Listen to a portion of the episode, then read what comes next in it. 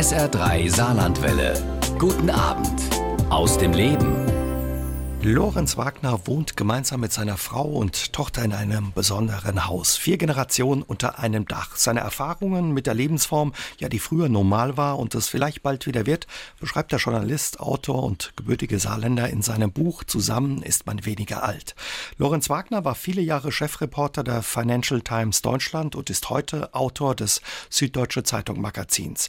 Für seine Reportagen wurde er mehrfach ausgezeichnet. Und ja, wir unterhalten uns über die Herausforderungen, aber auch den Zauber, wenn von der Urenkelin bis zu den Urgroßeltern alle unter einem Dach leben und natürlich auch über seinen Alltag als Reporter und seine Wurzeln im Saarland. Und ja, wir haben uns vor der Sendung auf das Du geeinigt, deswegen hallo Loren, schön, dass du da bist. Hallo, schön, dass ich da sein darf.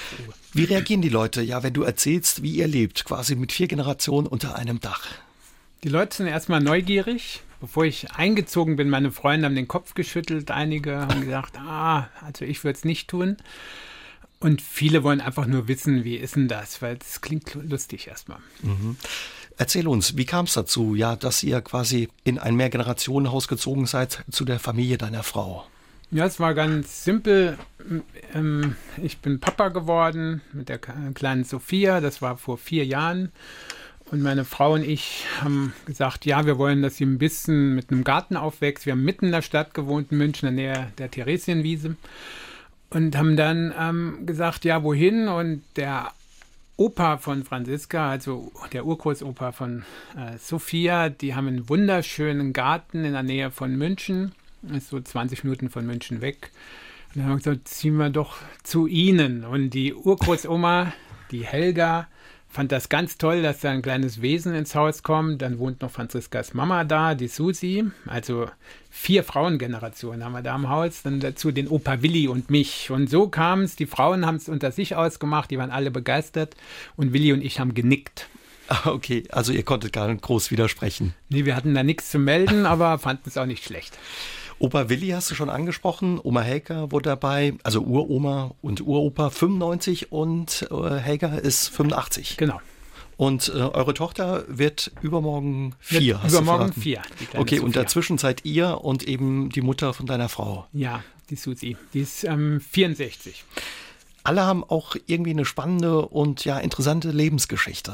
Ja, in der Tat. Also am interessantesten die vom Willi, der 95-Jährige, der war die rechte Hand von Charlie Pludorn. Das war ein bekannter Unternehmer in den USA und Besitzer der Paramount.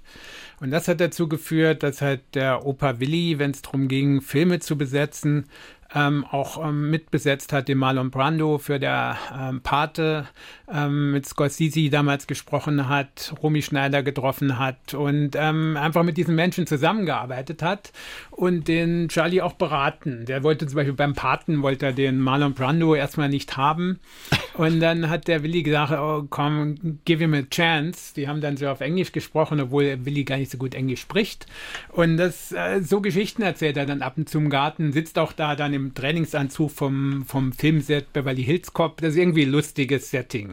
Also ja. es wird nicht langweilig. Wird nicht langweilig mit Willi. Wie müssen wir uns das Haus vorstellen? Du hast schon erzählt, das ist ein großer Garten, aber auch sonst in dem Buch beschreibst du das auch. Das klingt nach ja, einem wirklich schönen und auch äh, interessanten Haus. Ja, es ist so ein altes, gebrechliches Haus, eine Villa, muss man sagen, aber nicht sehr groß das ist komplett mit Wein und Efeu bewachsen und drumherum Bäume die ähm, bis zu 150 Jahre alt sind. Also nur Bäume fast, die schon da waren, als die Großeltern, Urgroßeltern eingezogen sind vor 60 Jahren.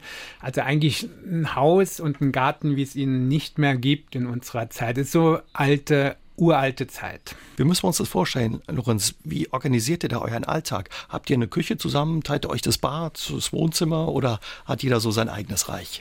Eine wichtige Grundregel ist, wenn man zusammenleben will unter Generationen, was erstmal toll ist, aber dass man getrennte Küchen hat und getrennte Bäder und im Idealfall auch eine getrennte Waschmaschine, was wir zum Beispiel nicht haben, wofür ich dann regelmäßig kritisiert werde, wenn ich halt zu viel Wäsche reinpacke oder sonst was.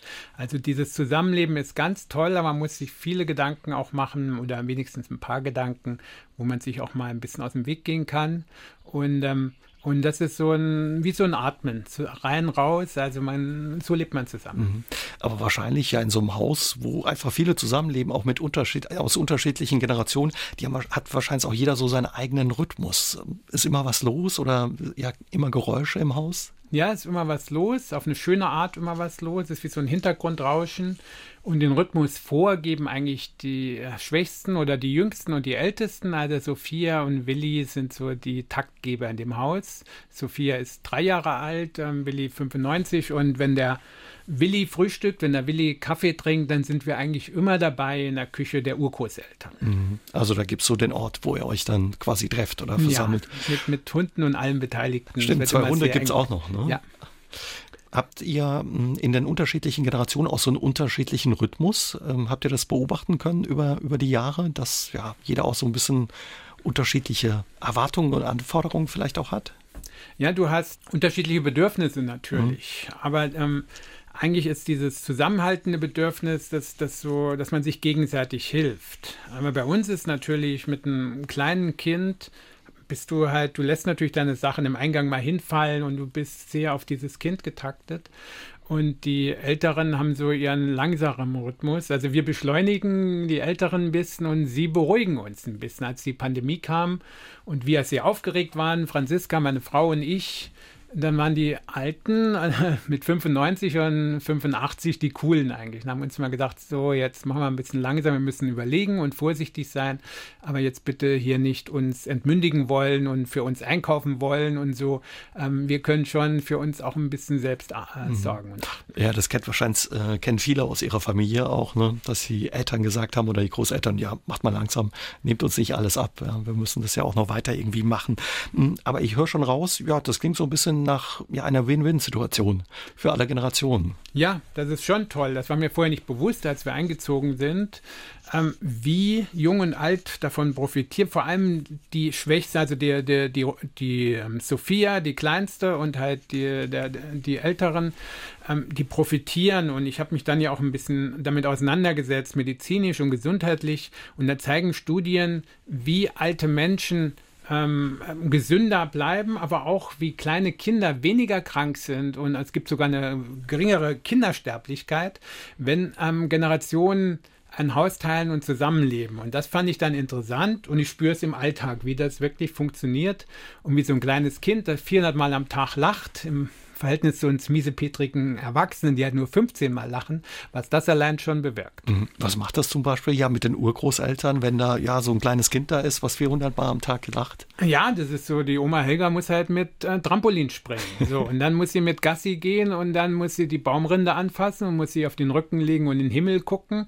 Mach das mal so. Inzwischen gehen halt Freundinnen von Oma Helga mit, weil die das Programm auch haben wollen. Und das, das ist so dieses ständige herausgefordert werden, mach mal einen Honig Honigbrot, mach da mal was.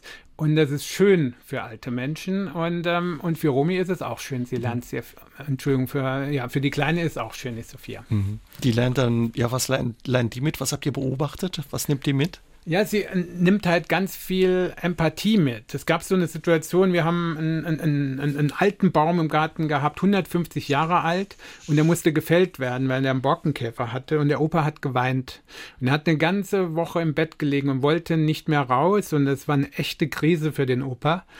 Und als er dann unten saß im Garten, wir haben ihn überredet. Jede Generation ging rein, hat ihn überredet. Und als er unten saß und die kleine Sophia hat gesehen, dass er weint, ist sie halt hin und hat Stühle hingestellt und wir dachten, was macht die da? Und dann hat sie das vor den Opa gestellt und hat angefangen zu singen, Tuff, tuff, tuff, die Eisenbahn. Wer will mit mir Eisenbahn fahren? Alleine fahren mag ich nicht, dann nehme ich doch den Opa mit. Und dann hat der Opa gelacht und wir haben lange da zusammengesessen und geredet und das, das ist sowas, wo du, das kannst du vorher nicht wissen und es sind kleine Momente, die ganz viel bewirken in hm. so einem Haus. Du schreibst auch in deinem Buch, also ja, der Willi, der Uropa und eben auch die Sophia, das sind so richtige Katalysatoren, äh, wenn es eben mal ja schwierig auch wird dann offenbar. Ja, ja, das hat mir so ein Nobelpreisträger mal erklärt, was ein Katalysator alles so ähm, bewirkt und die führen zusammen. Und es sind, da habe ich daraus gelernt, so die Schwächsten, die halten uns zusammen, weil wir müssen uns um den Willi und um die Sophia herum organisieren und das hat eine wahnsinnig stärkende Kraft für eine Gesellschaft. Trotz alledem, äh, bei allen schönen Seiten knirscht es auch mal oder gibt es auch mal ja, Ärger oder Streit? Ja, Streit gehört dazu und ähm, Streit entsteht vor allem, wenn man wenn man den Platz nicht richtig aufteilt oder wenn man halt sagt, so, äh, das sind das typische Küchending. Ich, ich räume ähm, Oma Helgas äh, Geschirrspüler ein, dann mache ich es nicht richtig so. Ne? Und es gibt so diese Momente, wo du einfach natürlich aneinander gerätst. Oder das ist auch nicht leicht für Franziska, meine Frau, mit ihrer Mama zusammenzuziehen. Franziska ist mit 16, 17 zu Hause raus, also sehr früh. Und dann kommst du nochmal zurück und das, und wie ist dann der Ton von der Mama gegenüber der Tochter? Und das muss sich einpennen, das kann nicht Mama-Tochter sein, das muss auf Augenhöhe sein. Und dann brauchst du eine Weile. Wir haben auch eine Weile gebraucht, wo wir uns ein bisschen ähm, beschnuppern und auch mal streiten mussten. Aber du merkst am Ende, wie du auch zusammenhältst und zusammenwächst. Und wie gesagt, ähm, die kleine Sophia und der, der Willi, die haben uns wahnsinnig natürlich dabei geholfen. Bei dem ja, Zusammenleben mit vier Generationen unter einem Dach, Lorenz, hast du auch einen anderen Blick auf das Alter bekommen. Wie hat sich dein Blick da verändert? Ja, du siehst das Alter. Normalerweise in meiner Generation, ich bin 50 Jahre, ähm, ich habe eine kleine Tochter, also später Vater. Eigentlich lebst du, wenn du zwei Generationen lebst, immer nach hinten gerichtet. Ähm, das heißt, das Alter ist weit weg. Und ähm, dadurch, dass du in einem, einem Dach lebst mit dem Großvater, habe ich gesehen, wie das ist, wenn du dann irgendwann keine Kreuzworträtsel mehr machen kannst, weil du nichts mehr siehst oder nicht mehr Fernsehen gut gucken kannst, weil du schlecht hörst und all diese Dinge, die wehtun im Alter. Und da habe ich angefangen, mich damit zu beschäftigen, die guten Dinge zu sehen, aber auch das, was nicht so schön ist ist und mir schon die Frage gestellt, was kann ich tun, zumindest, dass mir diese Altersleiden ein bisschen erspart bleiben. Mhm. Du bist ein ganz Journalist, ja, auf die Reise gegangen, hast angefangen zu recherchieren, hast ja Wissenschaftler getroffen, die sich intensiv mit dem Alter beschäftigen und daran forschen. Mm, ja, was hast du rausgefunden? Also die neue Forschung ist schon sehr aufregend, weil es hat sich durch neue Technik, also wir reden über Stammzellforschung, über Genetik, wir reden über ähm, ganz neue Formen der Medizin, ähm, in der Forschung sehr viel verändert, dass Dinge möglich sind, die vor fünf oder zehn Jahren noch nicht möglich waren. Und das ähm, Schöne daran ist, dass diese Forschung darauf aus ist, nicht zwingend das Leben zu verlängern. Wir werden eh immer älter und leiden dann auch länger ähm, an, an den üblichen Krankheiten, sondern dass es darum geht, Gesundheit zu verlängern. Und nebenbei wird man natürlich auch ein bisschen älter, wenn man die Gesundheit verlängert, aber das ist das Hauptziel. Und da gibt es Mittel und Wege, die man vorher nicht kannte, dass man zum Beispiel Gene aktiviert, die für ein langes Leben zuständig sind, mhm. die man einfach durch ähm, Nahrungsmittel oder durch Sporten, Fasten, ähm, das ist genau das, was passiert, wenn man Sport treibt oder fastet, dass Gene aktiviert werden, die uns länger leben lassen. Und diesen Me Mechanismus versteht man langsam und hat Möglichkeiten, die auch durch Medikamente oder andere Dinge ähm, ähm, zu befördern. In deinem Buch beschreibst du ein Treffen mit einem Professor aus Harvard, einem Professor Sinkler, der ja molekulare kleine Moleküle entwickelt hat, die quasi das Alter ein Stück weit ausbremsen und auch ein Stück weit umkehren. Wie funktionieren diese Moleküle?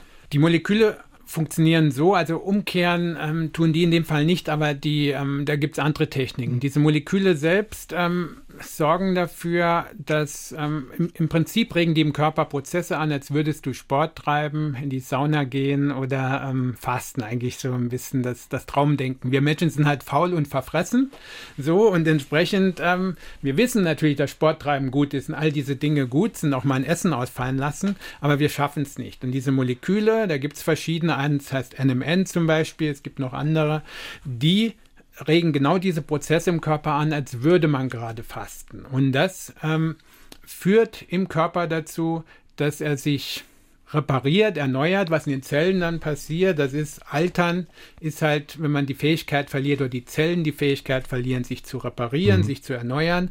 Und diese Moleküle helfen ähm, offenbar, das ähm, zu mindern. Und es gibt sogar ähm, ähm Dinge, die man geben kann, dass sich ähm, Alter das biologische Alter rückabwickelt, dass man sich verjüngt. Das ist ganz aufregende neue Forschung. Mhm. Klingt ein bisschen nach Science Fiction, auch ein bisschen unheimlich. Ja, oder? es klingt ein bisschen unheimlich. Ich war da auch sehr skeptisch am Anfang, als ich da drauf geguckt habe.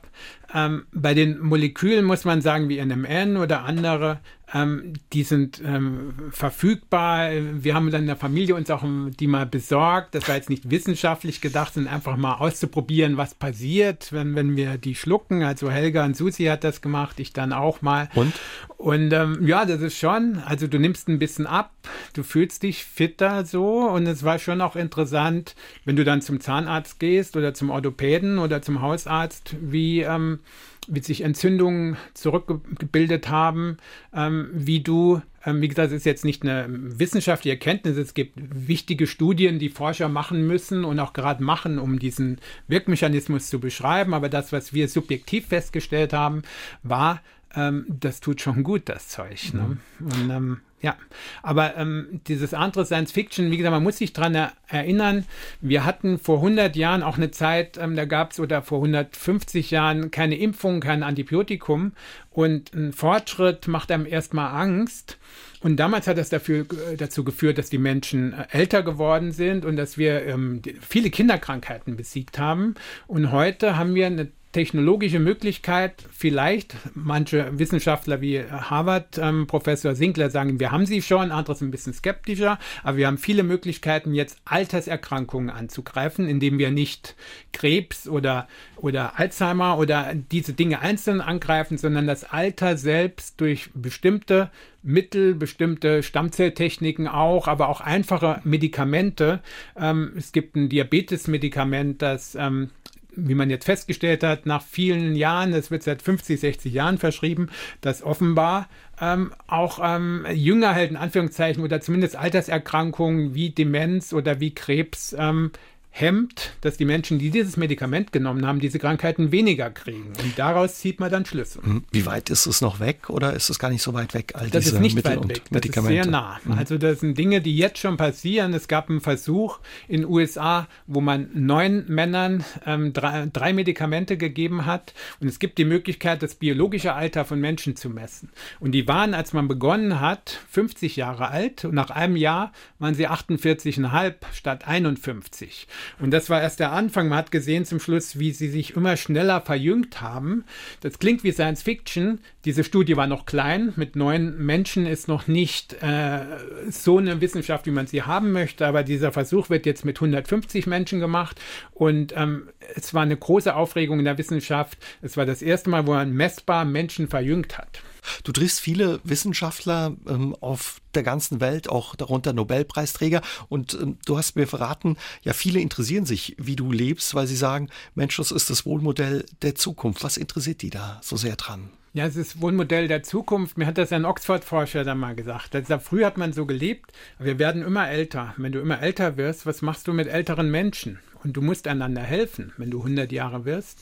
Das heißt, bei uns hilft die Generation 3, die Susi, der Generation 4, aber auch der Generation 1 guckt nach Romy, äh, nach Sophia und ähm, wir helfen halt bei dem Opa mit und helfen bei, also es ist so ein gegenseitiges Helfen und Modell der Zukunft heißt wirklich, wir brauchen Antworten auf die Frage, wie wollen wir leben, wenn wir älter werden? Und in der Pandemie war ja dieses große Thema, man muss alt und jung separieren.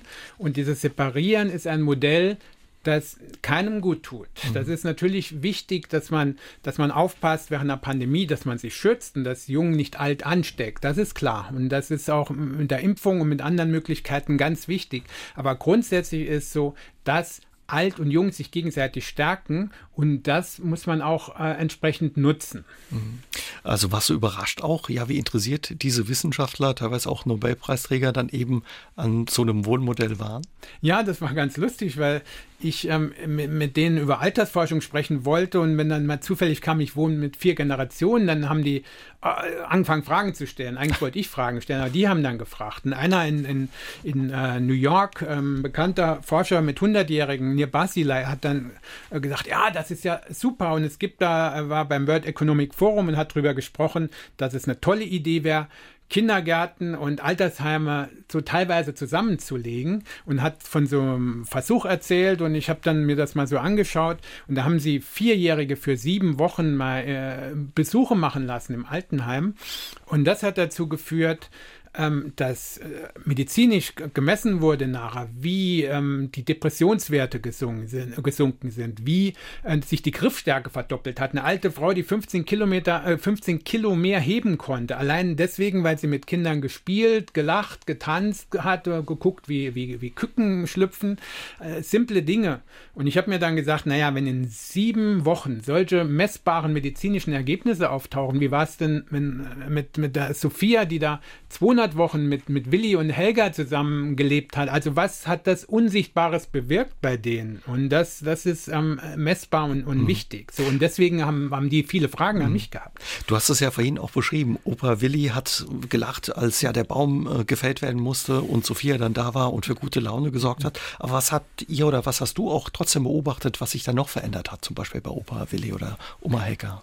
Ja, du hast also bei Willi hast du am Anfang gemerkt, wie er so ein bisschen traurig eher war. So, mhm. weil er hatte ein aufregendes Leben und wenn du halt unterwegs warst mit Romy Schneider und Robert Redford und, und Dudesfreund von Roman Polanski und dann sitzt du dann zu Hause und eigentlich fährst du nicht mehr in Urlaub und ähm, machst nichts mehr, gehst nicht mehr aus dem Garten raus. Er hat seinen Pass abgegeben, weil er nicht mehr aus dem Garten geht. So. Und das macht dich traurig auf Dauer. Einsamkeit ist, ist, ist der große Feind im Alter und macht ganz viele Menschen krank. Und das wurde natürlich durch äh, die Sophia und durch uns weggewischt. Und das hast du gesehen. Du hast gemerkt, wie er, wie er mehr Leben hat und, und du merkst auch ähm, ähm, bei, bei, bei Helga, wie, wie, diese, wie diese Dinge ähm, gesünder machen und, und weniger krank. Mhm. Du schreibst auch in deinem Buch, ne, das Alter ist ein Raubtier, was äh, Opa Willi auch viel geraubt hat über die Jahre. Ja, und das, das finde ich halt wichtig zu verstehen, weil du hast diese Altersleiden und im Prinzip Altern Altern ist nichts Schlechtes. Es, diese Wissenschaftler sagen oft, Altern ist eine Krankheit, die kann man behandeln die haben damit eine, auf eine Art Recht. So, die WHO hat Altern als Krankheit klassifiziert sogar. Aber natürlich ist Altern keine Krankheit. Altern ist was Gutes, weil wenn du nicht alterst, dann entwickelst du dich gar nicht. Mit, mit unserer Geburt beginnen wir uns zu entwickeln und werden älter und wachsen und werden größer und klüger. Wir kriegen nur was dazu. Und der gleiche Mechanismus sorgt irgendwann dafür, diese gleichen Prozesse, die gleichen Vorgänge, dass wir auch sterben. Und das heißt, Altern ist nicht schlecht. Was schlecht ist, uneingeschränkt abgelenkt sind, wenn man leidet. Mhm. Und, ähm, und da, das finde ich dann nochmal toll, wenn die Wissenschaftler ähm, nicht sagen, eigentlich, das ist eine Krankheit, sondern sagen, wir wollen diese Leiden wegnehmen. Und da finde ich faszinierend, was es an Möglichkeiten mhm. gibt. Was glaubst du, wo geht die Reise hin mit diesen Möglichkeiten, mit diesen Medikamenten und auch diesen Molekülen, die du angesprochen hast? Werden die Menschen, ja, deine Tochter in ein paar Jahrzehnten älter, als wir das heute noch werden? Wir werden ja schon alt. Ja, also jede, es hieß irgendwann, wir werden jetzt nicht mehr älter und wir wurden immer älter. Obwohl vor 20 Jahren die Leute gesagt haben, 120 ist die Grenze, es geht nicht weiter. Ähm, Sophia hat eine Lebenserwartung 50 Prozent, dass sie 104 Jahre alt wird. So, und jetzt ist halt die Frage, werden die letzten 10, 15 Jahre schön oder nicht? Und, und das ist eigentlich die, die, die große geheimnisvolle Frage. Und wenn du halt siehst, welche Möglichkeiten du hast, ähm, Zellen zu erneuern, auch, auch Nervenzellen und, und, ähm, und, und, und diese, diese Prozesse mehr zu steuern, was Krankheiten im Alter auslöst, dann hat sie eine sehr große Chance, dass sie natürlich älter wird als die 104 und auch älter, ähm, gesund älter, aber es ist etwas, was auch schon relevant ist für 60, 70-Jährige jetzt. Das ist ähm, nicht für, das ist nicht weit in der Zukunft, sondern du hast jetzt Möglichkeiten in einzelnen Bereichen, wenn wir zum Beispiel über, ähm, über ähm, ähm, Sehstärke und solche Dinge reden, schon sehr bald zu intervenieren mit Techniken, mit, mit, mit Versuchen, dass du Menschen hilfst, denen du jetzt noch nicht helfen mhm. kannst, aber sehr naher Zukunft. Was heißt sehr bald in naher Zukunft? Ja, Menschen wie David Sinclair, ähm, die sehr optimistisch sind, sehr amerikanisch sagen, ab jetzt eigentlich hm. schon. Hm. Es gibt einen Forscher, das ist ein Deutscher, der in Berkeley äh, ähm, ähm, ähm, lehrt und, und der dieses biologische Alter messen kann, ein sehr anerkannter Forscher, der hat mir gesagt, naja, er denkt, in fünf Jahren geht's so richtig los. Also da, da ist es so ein bisschen eine Einstellungssache. Aber du merkst, jetzt wird an diesen Medikamenten geforscht. Du liest den New Scientist, dann titeln die Cure for Aging, als das für die ist auch schon da. New Scientist ist schon ein seriöses Magazin. Du hast Nature, die über das Molekül, über das ich eben gesprochen habe, ähm, 23 Seiten schreiben mit 100 Quellen und die sagen, das ist eine große Chance, die wir jetzt haben. Auch eine sehr seriöse Quelle. Und ähm, ja, und du hast manche, die sind halt vorsichtiger. Ich habe auch mit Max Planck gesprochen und anderen, die sagen, na, ähm, wir sind da vorsichtig, weil wir mögen jetzt nicht, dass alle so begeistert sind und irgendwann ähm, heißt halt, die haben zu viel versprochen. Also es gibt diese Bandbreite und ich glaube, die Wahrheit liegt in der Mitte. Wir sind sehr nah an, an tollen ähm, äh, ähm, Fortschritten, wie, wie sehr diese Alterskrankheiten dann abgeschafft werden, wie ein David Sinclair verspricht, das kann im Moment natürlich noch niemand sagen. Lorenz, wenn wir noch mal hm, auf die Wissenschaft gucken und gerade auch auf die Altersforschung, schreibst du in deinem Buch, stehen wir ein Stück weit ja an einem Wendepunkt. Man könnte schon fast sagen, so an, an dem Punkt von der medizinischen Revolution, die wir da miterleben. Ja, das ist ganz aufreg aufregend, da drauf zu gucken. Ähm, ich glaube, was ich halt versuche in dem Buch, was so, es ist halt wie jetzt diese Sendung aus dem Leben. Also ich versuche schon, was ähm, in der Ferne passiert, in Berkeley, in Harvard und diesen Laboren, ähm, was das für meine Familie bedeutet. Was bedeutet das für den Willi, für die Helga, für die Susi, ähm, für mich und auch für die Kleine. Ähm, es ist so ähm, aufregend, weil das jetzt passiert in der jetzigen Zeit. Wir leben einfach in einer Zeit, wo wir neue Möglichkeiten haben. Und, ähm, und das ist ein Umbruch, so wie ein Umbruch erleben in allen Bereichen des Lebens hast du das in der Medizin und eben in der Altersforschung ganz besonders. Mhm. Weil du gerade diese Umbrüche ähm, ansprichst, auch ja im, im Berufsleben, in der Gesellschaft, auch was die Digitalisierung betrifft, die macht ja auch, diese Umbrüche machen auch vielen Angst. Aber ja, wenn man dein Buch liest, ähm, bekommt man auch einen positiven Blick darauf, dass da eben auch eine Chance drin steckt und was Positives. Ja, das finde ich ganz wichtig.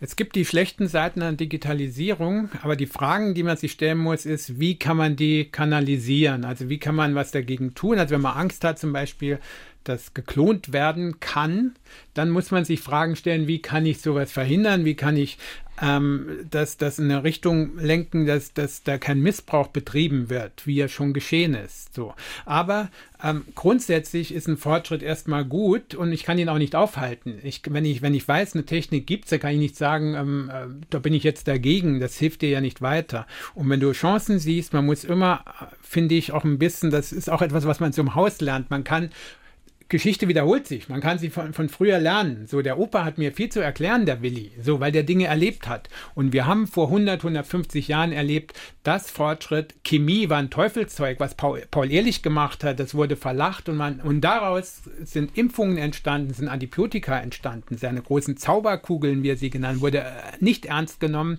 Und das war ein, ein Glück, ein Glück für, für, für Kinder, die an, an, an Polio erkrankt sind, die an Diphtherie gestorben sind, dass dieser Fortschritt da war. Und wenn wir jetzt einen Fortschritt haben, wo wir Möglichkeiten haben, ähm, ähm, Tierversuche auch zu vermeiden, ähm, aus Stammzellen künstliche Organe zu züchten, Zellen zu ersetzen, Nervenzellen zu ersetzen, dafür zu sorgen, dass, dass, ähm, dass, dass ähm, solche Krankheiten wie, wie, wie, wie Alzheimer und Krebs anders begriffen werden, dann ist das eine Riesenchance. Man und ich freue mich erstmal und beobachte sehr neugierig, was da geforscht wird und was es an neuen Möglichkeiten gibt. Und dieser Fortschritt, den wir haben durch die Digitalisierung und die Genetik, ist nicht nur eine Gefahr, sondern eine Riesenchance. Und mhm. die Gefahren muss man bändigen und die Chancen muss man einfach auch ähm, begrüßen. Mhm.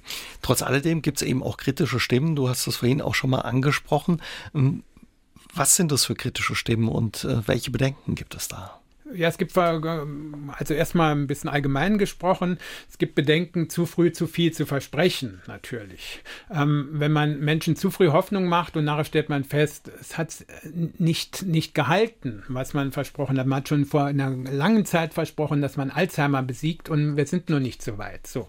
Und das heißt, dass, dass man da keine Fehler macht. Und im Einzelnen muss man natürlich gucken, wir haben eben von Molekülen gesprochen, die ja dann auch mal die Susi und die Helga genommen haben und ich. Es ist immer wichtig, bevor man ähm, sowas macht, auch mit dem Arzt zu sprechen und zu wissen, ähm, es gab für diese Moleküle, gibt Studien, dass das ohne Nebenwirkungen ist oder dass das nicht gefährlich ist, sie mal eine begrenzte Zeit zu nehmen, aber man muss auch sich damit auseinandersetzen. Und man hat zum Beispiel bei dem Molekül NMN ähm, habe ich einen Krebsforscher, der das Buch auch ähm, peer-reviewed, also quer gelesen hat und, und, und begutachtet, dass das auch ähm, wissenschaftlich fundiert ist. Ein Professor aus München, Andreas Ladurna, und der forscht viel an Krebs und er hat mir dann gesagt, na, bei NMN ist es so, das kann Krebs hemmen. Aber da es ähm, den Energielevel mithilft, den Energielevel in der, in der Zelle zu, zu heben und zu steigern, ähm, das kann auch, wenn es schlecht läuft, Krebs nähren. Das heißt, jemand, der ein Krebspatient ist, würde jeder Arzt abraten, so ein Molekül zu nehmen. Und da muss man vorsichtig sein und auch, ähm, das mache ich auch in dem Buch zu erklären, was ist gefährlich, was ist nicht gefährlich und, ähm, und nicht einfach drauf los glauben, wenn du irgendwo gute Ergebnisse erzielt hast, ist das nicht zwingend für jeden gut, dass du das gleiche Medikament, das gleiche Mittel schlucken kannst, selbst wenn du, wir reden über Mittel, die du heute schon dir kaufen mhm. kannst. Du hast Opa Willi angesprochen, der natürlich auch viele Entwicklungen ähm, miterlebt hat in seinem langen Leben mit 95 Jahren. Diskutiert ihr da auch manchmal drüber? Sprecht, äh, sprecht ihr darüber und wie steht ihr zum Beispiel zu solchen Entwicklungen? Ja, also der Opa ist ja ganz aufgeschlossen, weil der sagt zu mir, weißt du, hier im Haus, äh, äh, bei mir gab es früher noch ein Gaslicht. Und er kann nicht verstehen, sagt er immer wieder, weißt du, du hast hier ein Smartphone, du tippst ein paar Nummern und redest mit einem in Uruguay. Ich verstehe es nicht, ohne Kabel. Ne? So, das ist Fortschritt und eigentlich war das was Gutes, äh, empfindet er auch als gut. Also er ist da aufgeschlossen und er sagt dann, ja, wenn es eine Pille gibt, die mich verjüngt, dann schlucke ich die natürlich so. Wenn ich dann nochmal im Garten arbeiten kann, nach Italien fahren kann, nehme ich so. Ähm, aber er ist auch eher so ein Skeptiker, der erstmal sagt Unsinn. So, wenn die Helga schon begeistert ist oder die Susi, dann sagt er Unsinn. Und ich finde beide Perspektiven wichtig. Und das ist auch wichtig bei den ähm, Wissenschaftler, mit denen ich gesprochen habe. Ich habe die ähm, ganz Begeisterten gesprochen, aber auch die Skeptiker. Und ich glaube, um wirklich Begeisterung empfinden zu können, muss man mit den Skeptikern gesprochen haben und erst dann kann man ähm, sagen, das ist eine gute Entwicklung. Und für mich äh, ist einfach aus dieser Recherche hervorgegangen, es ist ein Fortschritt da, auf dem ich mich grundsätzlich freue und wo man vieles jetzt auch schon ähm, umsetzt. Seit zehn Jahren lebst du in München, deine Wurzeln hast du aber im Saarland, du kommst aus Heiligenwald, hast in Neunkirchen Abitur gemacht. Gibt es noch Verbindungen zum Saarland? Ja, viele. Meine Eltern leben hier in Heiligenwald noch. Die hören jetzt auch zu und ich grüße sie ganz herzlich. Und dann meine Geschwister, zwei Brüder leben im Saarland, ähm, Thorsten und Jens. Und ähm, habe Freunde hier. Heute Abend werde ich eine Freundin besuchen mhm. im Vöckling. Also ich höre raus, du freust dich auch immer, wenn du ja dann quasi auf Heimaturlaub ein bisschen sein kannst. Ja, mir bin ich der Hemm. Ab und zu auch Heimweh in München nach dem Saarland? Äh, nee, muss ich zugeben, nicht, weil meine Familie ist ja in München und so, aber ich kann ja herfahren. Weißt mhm. in dem Sinne Heimweh habe ich nicht, weil wenn ich will, setze mir ins Auto und komme her. Oder im Zug. Ich bin jetzt ausnahmsweise Auto gefahren wegen Corona.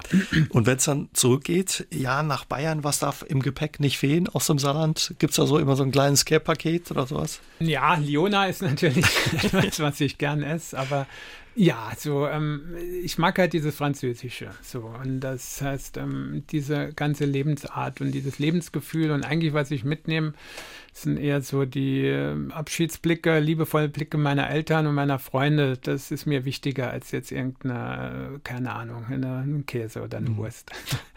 Im Saarland leben ja viele im Endeffekt auch das, was du mit deiner Familie jetzt in München lebst, dass man mit verschiedenen Generationen ja unter einem Dach lebt. Wie war das früher bei euch zu Hause? Gab es da schon Erfahrungen mit ja mehr Generationen unter einem Dach?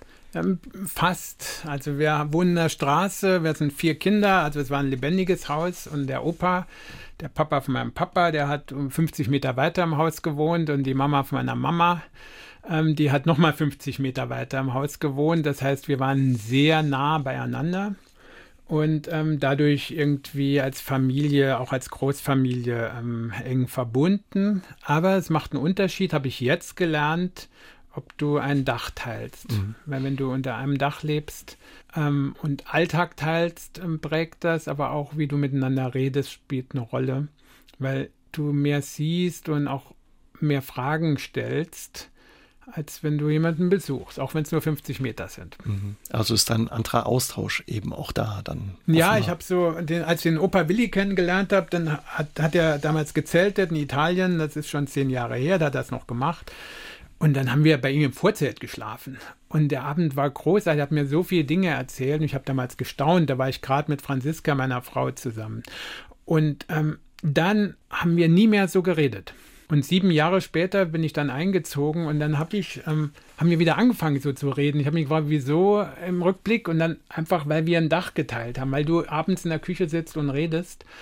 Und dann habe ich mir schon gedacht, ja, so ein Mist, der hätte es auch mal können, die letzten sieben Jahre dir mehr Mühe geben. Wir haben uns ja oft gesehen, Weihnachten und Ostern und diese Sachen. Und aber irgendwie hat da was gefehlt und ich, es war ein Glück, dass, dass wir nochmal anfangen konnten zu reden. Ich meine, ist äh, dann in den 90ern hätte auch können tot sein. Mhm. Und das ist etwas, was auch eine Botschaft von dem Buch ist, dass man ähm, miteinander redet und das schätzt, weil irgendwann sind die Eltern weg, irgendwann sind die Großeltern weg und diese Gespräche, die, die du führen kannst, die sind unwiederbringlich und ein ganz großer Schatz. Machst du das ja jetzt dann häufiger auch mit deinen Eltern, wenn du mal hier bist, andere Gespräche nochmal führen? Ja, also nochmal anders sich, ähm, sich aufeinander zubewegen, auch nochmal persönlicher und, und mehr Fragen und mehr Schwäche zeigen. So, das ist etwas, ähm, was, ich, was ich gelernt habe, aber auch ähm, jetzt bei dem Buchschreiben auch ein bisschen mir nochmal vergegenwärtigt habe. Also das ist auch eine Aufgabe für die nächsten Besuche bei meinen Eltern, ähm, nochmal auch Dinge zu fragen, die man sonst sich verkneift. So, also in, in München bin ich ja erstmal als Außenstehender reingekommen. Ich habe den Opa gefragt, ähm, willst du sterben? Ähm, weil du so alt bist oder willst du leben? Also so Fragen, was ist schön am Altsein, was ist schlimm am Altsein? Das sind ja Dinge, die man oft seinen eigenen Eltern nicht stellt. Und ich habe mit dem Opa nicht traut, dann vielleicht ja, auch, ne? Ja. Mit dem Opa geredet und dann saßen halt Franziska und Helga und Susi daneben und das hat, hat, hat eine Art von, von Nähe, die, die einem manchmal schwerfällt, weil man denkt, meine Eltern, die kenne ich ja und stellt dann diese Fragen nicht, was schade ist. Für deine Reportagen ja und langen Geschichten, die du schreibst, triffst du ganz äh, spannende und interessante Menschen. Zum Beispiel hast du ja in der Vergangenheit ein Jahr lang den ehemaligen Daimler-Boss Dieter Zetsche begleitet oder die Quant-Erbin Susanne Glatten hat dir 2008 als eine, ja, als einem der wenigen ein Interview gegeben. Du hast aber auch zum Beispiel Melinda Gates oder den Amazon-Chef getroffen. Wie kommst du an die Leute ran? Wie öffnen die quasi ihre Türen für dich? Ja, eins ergibt sich aus dem anderen eigentlich so. Es war ähm, am Anfang war das so, dass ich ähm, Susanne Klatten getroffen hatte, was, was damals ähm, für ja, großes Echo gesorgt hatte, hatte. Und dann lernst du natürlich, ähm, wirst du ein bisschen bekannter und dann gibt es die Möglichkeit, dann vielleicht den einen oder anderen bekannteren Menschen zu treffen. Und das lesen dann Leute, dann gibt es nochmal weiter Möglichkeiten. Also es ist so ein bisschen glückliche Fügung auch. Und natürlich auch die Art, wie ich mich Themen nähere, weil ich mich dann auch ähm, interessiere für die großen Zusammenhänge. Also wenn man zum Beispiel Jeff Bezos trifft, dass man dann sich dieses Modell Amazon anguckt. So, und wenn du Amazon weiterdenkst, dann kannst du auch drüber nachdenken, ähm, wie, wie verhalten wir uns als Gesellschaft oder was macht die Pandemie jetzt? Also wenn du Amazon anguckst, dann endest du am Schluss bei unseren Innenstädten. Mhm. Also wie wird nach der Pandemie eine Innenstadt in Saarbrücken oder woanders aussehen, wenn die ganzen Händler wechseln, wenn wir alle online bestellen? Und das spielt eine Rolle dafür, wie wir leben. Eine Innenstadt ist ein Ort der Begegnung, wo sich Menschen treffen, wo sie bummeln. Fällt das weg? Wie verändert sich's? Und das heißt, du gehst hin von zu einzelnen Menschen, die viel bewegen und denkst drüber nach, was bedeutet das für mhm. unsere Gesellschaft. Die Auswirkungen kann man ja, weil du gerade Saarbrücken ansprichst, auch eben schon hier in der Innenstadt bei uns beobachten. Aber wie ist es ja, wenn man auf einmal bei dem reichsten Mann der Welt, beim Amazon-Chef im Büro sitzt und wie sieht es da aus und wie ist es dann eben auch? Ja, bei ihm äh, ist es sehr speziell. Also er ist ja, wenn du da reinkommst, ist erstmal so ein Schild da, wir sind am Tag eins der Erfindungen. Also es ist alles so auf Zukunft ausgerichtet und auf Welt verändern. Und wenn du mit ihm sprichst, dann merkst du, ähm, der ist wahnsinnig intelligent und fordernd. Also es ist sehr anstrengend ein Gespräch mit ihm, weil du das Gefühl hast, in einer Stunde redest du so viel ähm, wie sonst in drei Stunden oder eher. Er muss ja viel reden. Und, ähm, und da musst du drauf reagieren. Und das äh, Interessante aber ist, dass dahinter einfach auch nur ein Mensch dasteht. Und der erzählt dann halt von seinen ähm, Raketenträumen, wie so ein kleiner Junge, der da hochfliegen will. Und das, das macht es dann interessant, weil du anfängst ähm, zu verstehen, dass diese Menschen sich nicht wirklich unterscheiden, außer dass sie eine besondere Gabe haben, mhm. oft auch eine Inselbegabung irgendwo. Und das, das finde ich dann schon ähm, lustig und interessant, auch wenn ich da mit dem, mit dem Opa Willi bei uns im Haus rede, der ja früher dann auch mit dem Charlie Bludorn und mit diesen Leuten zusammen, war, der sagt dann das Gleiche. So, also da ist einfach ein Mensch vor dir und wenn du mit dem Dieter Zetsche unterwegs bist und er ist schlecht gelaunt in seinem Privatjet, weil irgendwas nicht stimmt, dann kriegst du die, den Ärger mit und du kriegst Freude mit und du kriegst ähm, auch Traurigkeit mit manchmal. Und das ist schön, weil es ein sehr menschliches Arbeiten ist. Trotz alledem äh, nochmal die Frage, wie gelingt dir das, dass ja dann auf einmal der Mensch hinter dem Amazon-Chef ähm, sich zeigt und ja vielleicht die Hülle auch von diesem großen Denker und Manager äh, fällt? Ja, es ist natürlich auch ein bisschen, was möchte man wissen. Mhm. So, es gibt ja viel, was bekannt ist. Und dann musst du dir aber schon, finde ich, die Frage stellen, ähm, ist das so dieses, dieses Bild? Also nimm jetzt einen, einen Jeff Bezos, so reicher als reich. Was ist der Reiz an Geld? Natürlich ist nicht der Reiz am Geld, sondern der Reiz ist, dass der Dinge schaffen will, die andere nicht geschafft haben. Das ist etwas, was ein kleines Kind im Kindergarten auch eigentlich will, oft. Ne? Und dann kannst du da Fragen stellen und, und, und ich versuche einfach Fragen zu stellen, die ich im Idealfall auch zu meinem besten Freund oder meiner Frau oder meiner, meiner Mutter stellen mhm. würde. Was war das so eine Frage zum Beispiel bei ihm? Ja, zum Beispiel eine, äh, ist so eine ganz simple Frage, die, die natürlich dann ein andere, ich, ich nehme mal ein anderes Beispiel, also zum Beispiel mit Susanne Klatten auch drüber zu sprechen, die ja die reichste Frau, glaube ich, in Europa ist. Ähm, was ist das jetzt mit diesem Geld? So, äh, du hast die ja auch äh, eben angekündigt als Quanterbin. Und das ist genau das, was ihr wehtut, weil sie ihr eigenes Leben hat. Sie ist nicht nur Erbin, sagt sie dann. Und sie hat damals zu mir gesagt, Geld ist für mich wie ein Schleier, hinter dem ich versteckt bin. Also die Menschen sehen mich gar nicht, die sehen nur das Geld, das vor mir ist. Und das ist so, ähm, einfach die Frage danach, man kann leicht urteilen und sagen, ist jemand reich und dem geht's gut, was soll der rumjammern? Mhm. Das ist ja so ein typisches Verhalten, was man oft mitkriegt, auch wenn sich jetzt ein Gündogan äußert, das Fußballleben nicht so toll ist immer, dann regen sich ganz viele Leute auf und sagen, wieso jammert der? Aber es geht gar nicht darum, dass jemand jammert, sondern es geht darum, dass da ein Mensch ist und einfach erzählt, wie es ihm geht. Und da ist es mir egal, ob der jetzt reich oder arm ist, sondern es ist eine Frage, die sich in dem Moment ähm, ähm, anbietet und dann kommen halt diese Gefühle, ähm, die, ähm, die völlig ähm, wertfrei erstmal auch, auch, auch empfange. So. Und es ist ja auch so, ich, ich habe auch schon ähm, Reportagen gemacht, wo ich mit Schrotthändlern im Britschenwagen mitgefahren bin. Das mache ich genauso leidenschaftlich. Und ich, äh, ich weiß, dass Menschen privilegiert sind. Ich, wir selbst sind ja auch privilegiert. Ähm, es gibt arme Menschen und reiche Menschen. Am Ende sind es aber Menschen und das ist das Erste, was mich interessiert. Mhm. Und Susanne Glatten hast du ja für sie in einer besonderen schwierigen Zeit getroffen, als du die Recherche gemacht hattest äh, mit ihr und auch die Gespräche. Äh, wurde sie damals erpresst, beziehungsweise wurde bekannt, dass sie erpresst wurde mit diesem ähm, Sexvideo. Und ihr habt euch danach trotzdem äh, nochmal getroffen auch. Wie hast du sie da erlebt auch? Ja, das war, das, das ist auch so ein bisschen ein Thema von Vertrauen, weil ich hatte sie schon öfter getroffen in dem Jahr zuvor und es war klar, ich veröffentliche ein Porträt und als dieser Skandal hochkam, wusste ich ja gar nichts davon. Mhm. So, ich habe das auch aus der Zeitung erfahren. Das hatte sie mir natürlich nicht erzählt. Und dann ähm, war natürlich die Versuchung groß. Und Kollegen bei der Zeitung haben gesagt, ähm, magst du jetzt veröffentlichen, was schreiben?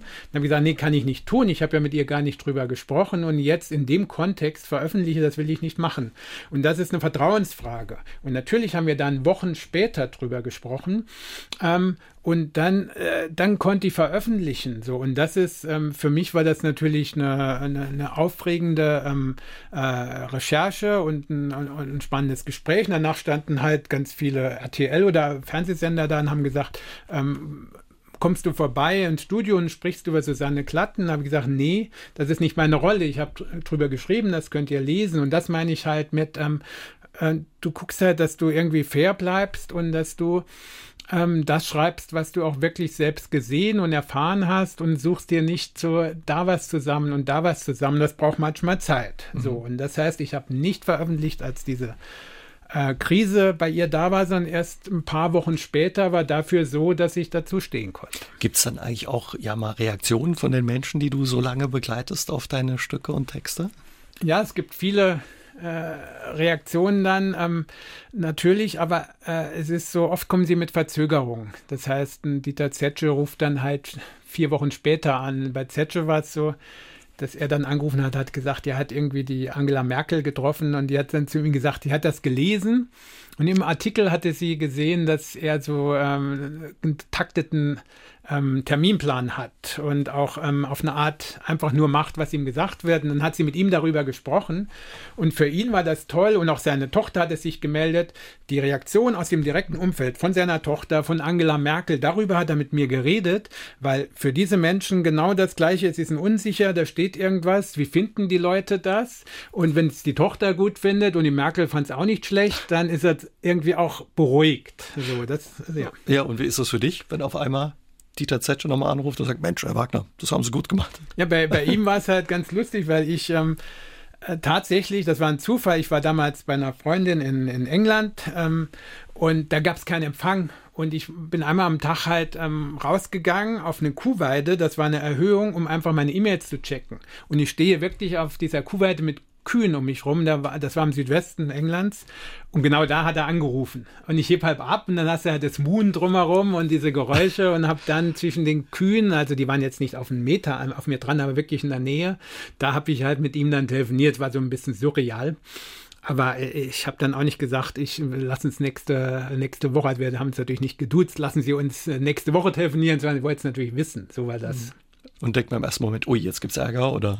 Äh, nee, gar nicht. Ärger gibt es recht schnell. So, ne? Also deswegen, ich weiß, wenn dann jemand vier Wochen später anruft, gibt es keinen Ärger. Ich, ich freue mich, wenn, ich freue mich aber auch, wenn es einfach ein, ein, wie soll ich sagen, ein zurückhaltendes Statement ist. Also ich schreibe ja nicht, dass es den Menschen gefällt, gefällt über klar. die ich schreibe, aber ich möchte auch nicht, ähm, dass die denken, der hat mich ja überhaupt nicht verstanden. Ich möchte so schreiben, dass die das Gefühl haben, ja, stimmt. Und es stehen auch die Sachen drin, die ich eigentlich gerne irgendwie ähm, unterm Tisch gehalten hätte.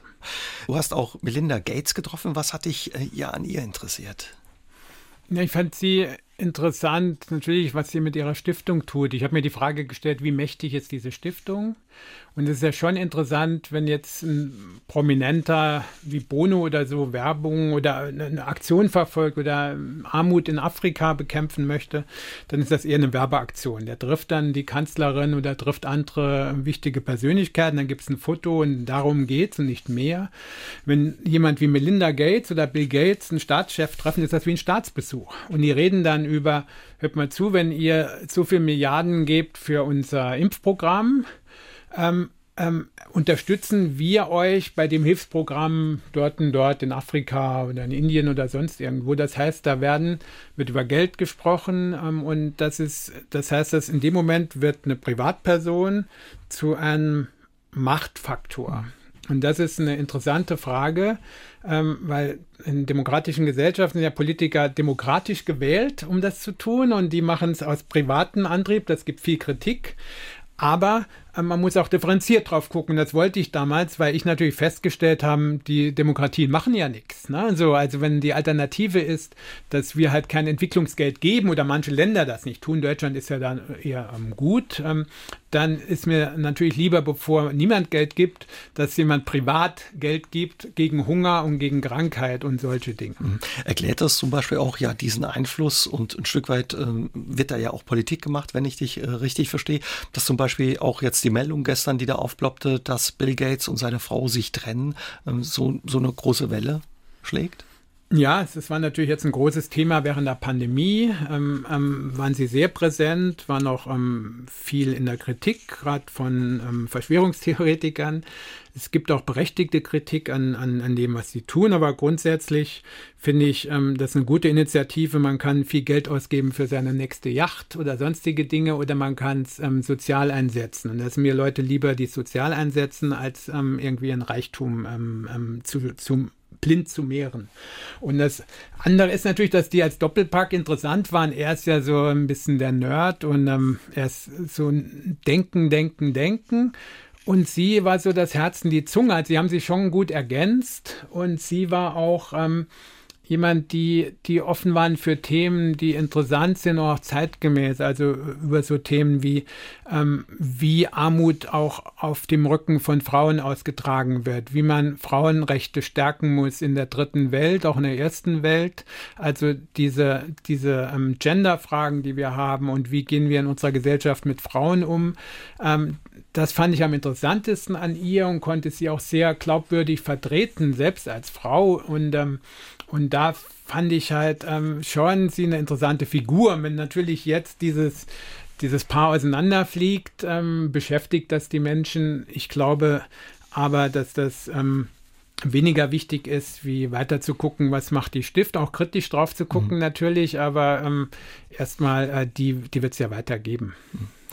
Lass uns nochmal zurückkommen, ja, zu deinem Buch und auch ja zu eurem Leben als äh, Familie unter einem Dach mit vier Generationen.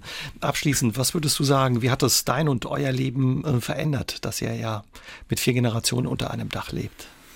Ja, ich bin rein und wusste einfach nicht, was es wirklich verändert. Ich dachte, es ist ein schönes Modell im Rückblick ähm, habe ich halt viel über das Altern gelernt und ich habe mich auch mit dem Altern auseinandergesetzt, weil ich ein später Vater bin. Äh, die Sophia kam auf die Welt, äh, da war ich 46. Und ich habe mir schon die Frage gestellt, naja, ähm, wie lange bin ich denn da für sie? Wie lange braucht sie mich? Ähm, das spielt das auf einmal eine Rolle. Vorher habe ich mir über Altern überhaupt keine Gedanken gemacht. Und ich sehe den Opa, was es im Schlechten auch bringen kann. Wie gesagt, wenn du halt dann nicht mehr gut gehen kannst oder andere Sachen hast.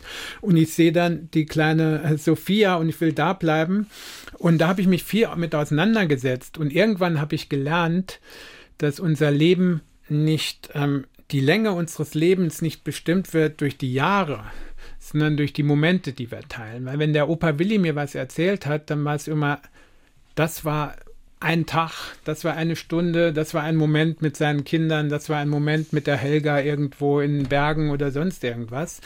Und dann habe ich halt gemerkt, okay, unsere Zeit, die wir haben, sind Momente im Leben, sind Augenblicke.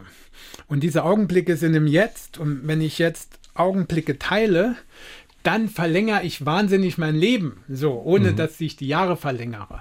Und ähm, weil, wenn ich mich nachher zurück äh, erinnere, bleiben diese Momente. Und was ich halt ähm, festgestellt habe, was ich was ganz Besonderes finde, ist, dass ich halt in diesen vier Jahren in diesem Haus so viele Momente hatte, die ich anders nicht gehabt hätte. Und das sind sehr menschliche Momente. Und ich habe ja, wir, wir reden ja über Melinda Gates und, und, und, und, und, äh, und all diese Menschen, die ich da getroffen habe da bleiben auch Momente, aber eigentlich weniger als in diesem Hausalltag. Und auch wenn ich eine, eine Spanne über zehn Jahre sehe und diese vier Jahre, dann habe ich das Gefühl, diese vier Jahre haben mir so viele Momente geschenkt, äh, mit dem Willi und wenn es nur kurz auch ist, ihm zu helfen und, und seine, er hat eine alte Hand, 95-jährige Hand, die ist ganz weich und glatt und ich helfe ihm dann raus aus, aus dem Stuhl, weil er, weil er das gerade nicht schafft. Das sind so kleine Momente, die irgendwie hängen bleiben, warum auch immer. Und das ist so diese große Erfahrung, dass dieses Teilen von Zeit und dieses Teilen eines Ortes, dich unfassbar beschenkt. Mhm. Also was Besonderes ist. Viele Wissenschaftler, die du getroffen hast, haben ja gesagt, das ist ja ein Modell äh, des Zusammenlebens der Zukunft. Würdest du sagen, es ist wirklich ein Modell der Zukunft und würdest du es empfehlen? Ja, uneingeschränkt empfehlen. Man muss natürlich, es macht keinen Sinn, zusammenzugehen, wenn man sich nicht versteht. Man muss auch nicht zwingend in einer Familie zusammengehen. Das ist ein Modell, wir haben eben gesprochen über die Vierjährigen, die im Altenheim waren. Das waren ja keine Familien. Das, äh, die Frau, die 15 Kilo mehr heben konnte, war nicht mit ihrer Enkelin zusammen, sondern mit einem jungen Kind. Und das ist äh, die, die große Chance darin, dass man sich das auch ein bisschen aussuchen kann. Mhm. Und dieses Modell kann man uneingeschränkt empfehlen. Man muss natürlich drüber nachdenken. Wie gesagt, wir sind in einer Pandemie. Man kann nicht blind zusammenleben, sondern man muss ähm, auf eine vernünftige Art, dass man sagt, wenn eine Pandemie da ist, dann muss man auch Räume haben, wo man ein bisschen auseinander ist, aber nur ein bisschen. Wenn jetzt keine Pandemie da ist, braucht man Räume, wo man seine Ruhe hat. Man braucht verschiedene Küchen, man braucht ähm, oder man ist so einig, dass eh nur einer kocht oder so. Aber man muss ein bisschen mit ähm, das äh, auch Kompromisse eingehen, aber man wird da für unfassbar beschenkt. Und wenn man sieht, wie alt wir werden, müssen die Generationen einander helfen. Und es kann nicht die Idee sein, dass dann alle 80 bis 100-Jährigen, von denen es mehr geben wird als 0 bis 20-Jährige, schon sehr bald, ähm, dass, ähm, dass die dann irgendwohin abgeschoben werden und separiert, weil was wir verlieren an Wissen und Gedanken und Lebenserfahrung ist, ist, ist unendlich und es ist kein menschliches Modell, ähm, ähm, Altersgruppen auseinanderzureißen. Vielen Dank, dass du uns heute Abend mitgenommen hast, ja, in euer Leben und in deine Erfahrungen in diesem besonderen Haus. Vielen Dank für das Gespräch. Danke, dass ich hier sein durfte. Ja, und auch Ihnen vielen Dank fürs Zuhören. SA3 aus dem Leben gibt's nächsten Dienstag wieder. Bis dahin, passt Sie gut auf sich auf, sagt der Uwe Jäger. Aus dem Leben.